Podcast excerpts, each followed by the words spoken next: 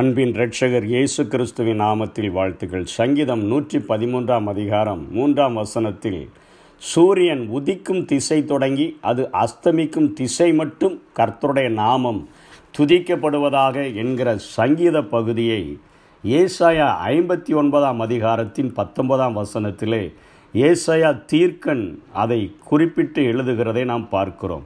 அப்பொழுது சூரியன் அஸ்தமிக்கும் திசை தொடங்கி கர்த்தரின் நாமத்திற்கும் சூரியன் உதிக்கும் திசை தொடங்கி அவருடைய மகிமைக்கும் பயப்படுவார்கள். வெள்ளம்போல் சத்துரு வரும்பொழுது கர்த்தருடைய ஆவியானவர் அவனுக்கு விரோதமாய் கொடியேற்றுவார் என்று சொல்லி, இங்கே ஆண்டவர் செய்யக்கூடிய ஒரு மகத்தான, ஒரு மிகப்பெரிய ஒரு விடுதலையை, ஒரு ரட்சிப்பை, ஒரு பாதுகாப்பை தருகிற ஒரு ஆசீர்வாதமான வாக்குத்தத்தத்தை இங்கே ஏசாயா தீர்க்கன் எழுதியிருக்கிறதை பார்க்கிறோம்.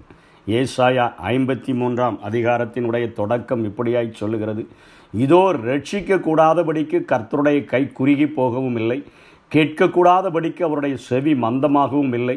உங்கள் அக்கிரமங்களே உங்களுக்கும் உங்கள் தேவனுக்கும் நடுவாக பிரிவினை உண்டாக்குகிறது. உங்கள் பாவங்களே அவர் உங்களுக்கு செவி கொடாதபடிக்கு அவருடைய முகத்தை உங்களுக்கு மறைக்கிறது என்று சொல்லி, இந்த சங்கீதம், இந்த ஏசாயா தீர்க்க தரிசன புத்தகத்தில் ஏசாயா தீர்க்கன் அழகாக குறிப்பிடுகிறதை பார்க்கிறோம். சூரியன் அஸ்தமிக்கும் திசை தொடங்கி கர்த்தரின் நாமத்திற்கும் சூரியன் உதிக்கும் திசை தொடங்கி அவருடைய மகிமைக்கும் பயப்படுவார்கள். வெள்ளம் போல சத்துரு வரும்பொழுது கர்த்தருடைய ஆவியானவர் அவனுக்கு விரோதமாய் கொடியேற்றுவார்கள். வாழ்க்கை முறையும் தேவன் மேல் வைத்திருக்கிற நம்முடைய பக்தியும் அது பின்னி பிணைந்தவைகளாக இருக்கின்றன. அவைகளை நாம் இது வேறு அது வேறு என்று சொல்லி நாம் பிரித்து பார்க்காத ஒரு வாழ்க்கை வாழ்ந்தோம் என்று சொன்னால்தான் ஆண்டவருக்கு பிரியமுள்ள ஒரு வாழ்க்கையும் வாழ முடியும். ஆண்டவர் அன்றாட நம்முடைய வாழ்விலே செய்கிற அற்புத அடையாளங்களையும் நாம் அனுபவிக்க முடியும். ஏசாயா இதனை தெளிவாக விளக்குகிறார். பல நேரங்களில் தேவன் நமது வாழ்வில் செயல்பட இடையூறாக இருக்கிறது நம்முடைய அக்கிரமங்கள்தான் என்று சொல்லி அந்த ஏசாயா 51:1-2 அவர் சொல்லுகிறதை பார்க்கிறோம். அநேக நேரங்களில் தேவன் நமது வாழ்வில் நம்மை ஆசீர்வதிப்பதற்கு, நமக்கு அநேக காரியங்களை செய்வதற்கு தடையாக இருப்பது உங்கள் அக்கிரமங்கள்தான், தேவன் நம்மை விட்டு தூரமாய் போய்விட்டார் என்று சொல்லி நம்ம அநேக நேரங்களில் நினைத்து கொள்ளுகிறோம். நாம் தான் தேவனை விட்டு பாவம் செய்து நாம் தூர போய்விடுகிறோம் என்று சொல்லிவிட்டு தான் ஏசாயா 59 ஏக பாவங்களை, எவைகளெல்லாம் நம்முடைய தேவனை விட்டு நம்மை தூரப்படுத்துகின்றன என்ற காரியங்களை சொல்லுகிறார். 3ஆம் வசனத்திலிருந்து அவர் தொடங்குகிறார்: கொடுமையான காரியங்கள், கொலைகள், பொய்கள், நியாயக்கேடுகள், வழக்குகள், சத்தியத்தை திரிக்கிற காரியங்கள், தீய திட்டங்கள், நினைவுகள், பிறனிடம் தீமை பரவுவதற்கு காரணமாய் நாம் அநேக காரியங்களை செய்கிறது, இடையூறாக இடறுதலாக வாழ்கிற வாழ்க்கைகள் போன்றவற்றை நம்முடைய வாழ்க்கையில் நாம் வைத்து கொண்டோம் என்று சொன்னால் தேவனிடம் நாம் நெருக்கமாக இருக்க முடியாது, ஆண்டவர் நம்முடைய வாழ்விலே உதவி செய்ய முடியாது என்று சொல்லி இங்கே ஏசாயா தீர்க்கன் குறிப்பிட்டு விட்டு தான் அந்த வாக்குத்தத்தத்தை அவர் எழுதுகிறார். சத்துரு வரும்பொழுது அவன் தனிமையில் வரமாட்டான், தனது திரளான படைகளுடன் எதிர்கொள்ளும்படியாக அவன் வருவான். அப்பொழுது நம்முடைய சூழ்நிலை எப்படி இருக்கும்? நடுக்கடலில் ஒரு கப்பல் மாட்டிக்கொண்டா, அது துளையில், கப்பலில் ஒரு துளை விழுந்துச்சின்னு சொன்னால் அது மேலே பாயும் வெள்ளத்தை போல வேகமாக அது அந்த கப்பலை மூழ்கடிக்க அந்த தண்ணீர் முயற்சிப்பது போல தான் நம்முடைய வாழ்க்கையிலும் இப்படிப்பட்ட சின்ன சின்ன தவறுகளின் நிமித்தமாக ஒரு கப்பலில் விழுந்த ஓட்டையைப் போல நம்முடைய வாழ்க்கையில் இப்படிப்பட்ட காரியங்கள் நடக்கும் என்று சொன்னால் சத்துரு நம்மேல வெள்ளம் போல மோதி நம்மை மூழ்கடிக்க நினைப்பான். அவன் அணையை உடைத்து பாறைகளையும் உருட்டி செல்லுகிற ஒரு வெள்ளம் போல நம்மை அடித்து செல்கிறதற்கு கூட அநேக நேரங்களில் முயற்சிப்பான். ஆனாலும் நம்ம கலங்க வேண்டான்னு சொல்லி இந்த வாக்குத்தத்தத்தை எழுதுகிறார். ஆவேச பாய்ச்சலின் முன்பாக ஒரே ஒரு கொடி உயரும். அதான் சொல்கிறார், ஆவியானவர் கொடியேற்றுவார். என்னையா கொடியேற்றுவார்? ஸ்டாப் என்ற ஒரு அடையாளத்திற்கு முன்பாக அனைத்தும் திகைத்து நிற்கும். அது வெள்ளங்களாக இருந்தாலும் சரி, உண்மையான அது வெள்ளமாக இருந்தாலும் சரி, அது திரளான சத்ருவினுடைய படைகளாக இருந்தாலும் சரி, என்னுடைய ஆண்டவர் ஏற்றுகிற கொடியை பார்க்கும் பொழுது அவைகளெல்லாம் திகைத்து நிற்கக்கூடியதாக இருக்கிறது.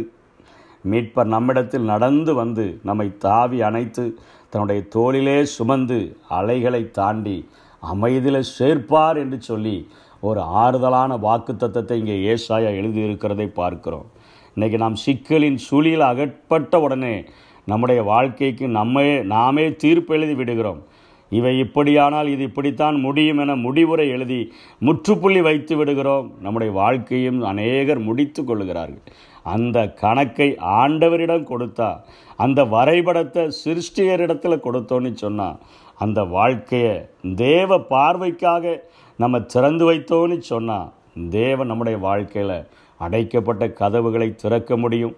அந்த அவர் திறந்த அந்த பாதையின் வழியாக சென்றால் அனைத்தும் சுமூகமான ஒரு தீர்வை நம்முடைய வாழ்க்கையில் தர முடியும். நாமே யோசித்து நாமே தீர்ப்பெழுதி விடாதபடி நம்முடைய வாழ்க்கையை ஆராய்ந்து பார்த்து, இப்படிப்பட்ட ஒரு வெள்ளங்கள் என்னுடைய வாழ்க்கையில் கப்பலை போல இருக்கிற என் வாழ்விலே மோதி அடித்து மூழ்க நினைக்கிறதே, எனக்கு எந்த பகுதியில் ஓட்டை விழுந்திருக்கிறது என்று சொல்லி அதை சரியாக நாம் அதை அடைக்க தீர்மானித்து ஆண்டவருடைய சமூகத்தில் வந்தோன்னு சொன்னால், ஏன்னா ரட்சிக்கக்கூடாதபடிக்கு அவருடைய கை குறுகி போகலை, கேட்கக்கூடாதபடிக்கு அவருடைய செவி மந்தமாகலை.